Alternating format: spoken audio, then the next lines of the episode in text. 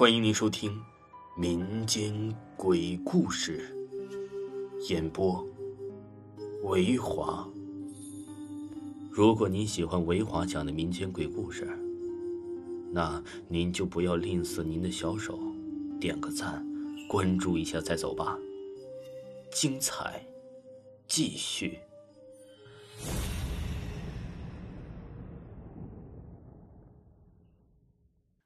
给大家讲一个呀，半夜时千万不要对着镜子梳头。学校图书馆的第四借阅室里已经没有别人了，就剩下了我自己。此时已经是晚上五点，正是晚餐的时候。可是啊，我却忘记了饥饿，因为我在角落里找到了一本尘封上积满灰尘的书，封面已经没有了。我刚开始要看看，从里面啊就掉下来一个小纸条。我把书放到一边，捡起小纸条读了起来。半夜时，千万不要照着镜子梳头，否则会把鬼魂招来的。莫名其妙，我把小纸条扔在地上，回过头就要拿那本书，可是那本书却不见了。不会吧？这里只有我一个人？我明明是放在边上了。这时，门外突然传来一阵脚步声。谁这个时候还来图书馆呢？我不由得哆嗦了一下。门开了，是管理员李老师。这位同学，我要锁门了，请你快点离开吧。要借书，明天再来。好吧，我站起身来，离开了第四借阅室。临走时，我捡起了那个小纸条，纸条在，书却没了，真奇怪。不久，我便忘记了这件事。我是新转来的学生，新转的这所学校的住校生。这二年呢，出奇的多，全校的寝室都住满了人，只有一个寝室除外，那就是我现在住的二幺三寝室。听说呀，这个寝室只要住了四个人，就会有不好的事发生。可我不信这个邪，不住这儿，是那那我住哪里呀？忘记不了，刚才我住进来时啊，同楼的同学以那样的眼光看着我。虽然大家呀嘴上都客客气气的，但是眼中啊却充满了敌意，好像我本身呢就是一个鬼一样。后来呀，君告诉我，以前也有一个人住进来，叫西美。不过呀，他来这之后，真给这带来了灾难。当然，这是一系列的事发生之后，他才告诉我的。君是寝室长，同寝的还有小晶和阿荣，她们都是很可爱的女孩子。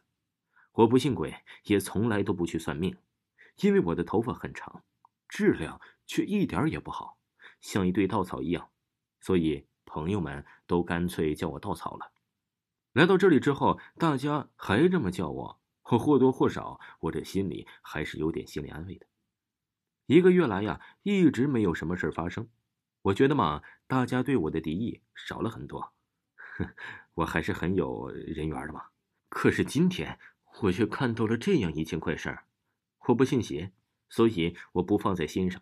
现在想起来，我要是能真重视一件事该多好啊！也许就不会发生接下来那么多的事儿了。上完晚自习，我回到了寝室。明天呢就要考现代文学作品选，晚上我只好开夜车看书了。君陪着我，他是这里最爱学习的。小青和阿荣早就睡了。等我看完，抬手看看表。已经是差五分十二点了，下了床我就向厕所走去。走廊很近，远远的就能听到从迎喜室里传来哗哗的水声。这么晚了，谁还在那儿做什么？经过迎喜室，我特地往里面看了一眼，一个女生穿着白色的睡衣，正在里面洗头，看样子洗的差不多了，正在用木梳梳理呢。水呀，一滴滴的从头发上流下来。把后背呀都弄湿了，大半夜的洗头也不怕干不了。转身我就进了隔壁的厕所，厕所里的水龙头坏了，我只能到迎洗室里洗手了。那女生还在，还在梳着她的头发。我走进去，和她隔着一个水龙头洗了洗手。她的头发呀，真挺长的，真黑。我就是羡慕这样的头发，只可惜我的头发和稻草一样。她的头发呀，就把半张脸都遮住了。我看不清他是谁，别班的同学见了面不打招呼也不好，更何况我还是新来的。我把目光啊，就不由得从他的头上转到了水龙头上面的镜子，想看看他是谁。镜子里，我看不到他的脸，他的脸的前面也是头发。他不停的用梳子梳着他的头发，更可怕的是，从那湿漉漉的头发上滴下来的不是水，而是血。我呆住了，任由水龙头里的水在手上流着。我扭头又看看现实中的他，他他头发上掉下来的是水呀，不是血。天哪，这是怎么回事啊？听众朋友，请您继续收听。半夜时千万不要对着镜子梳头。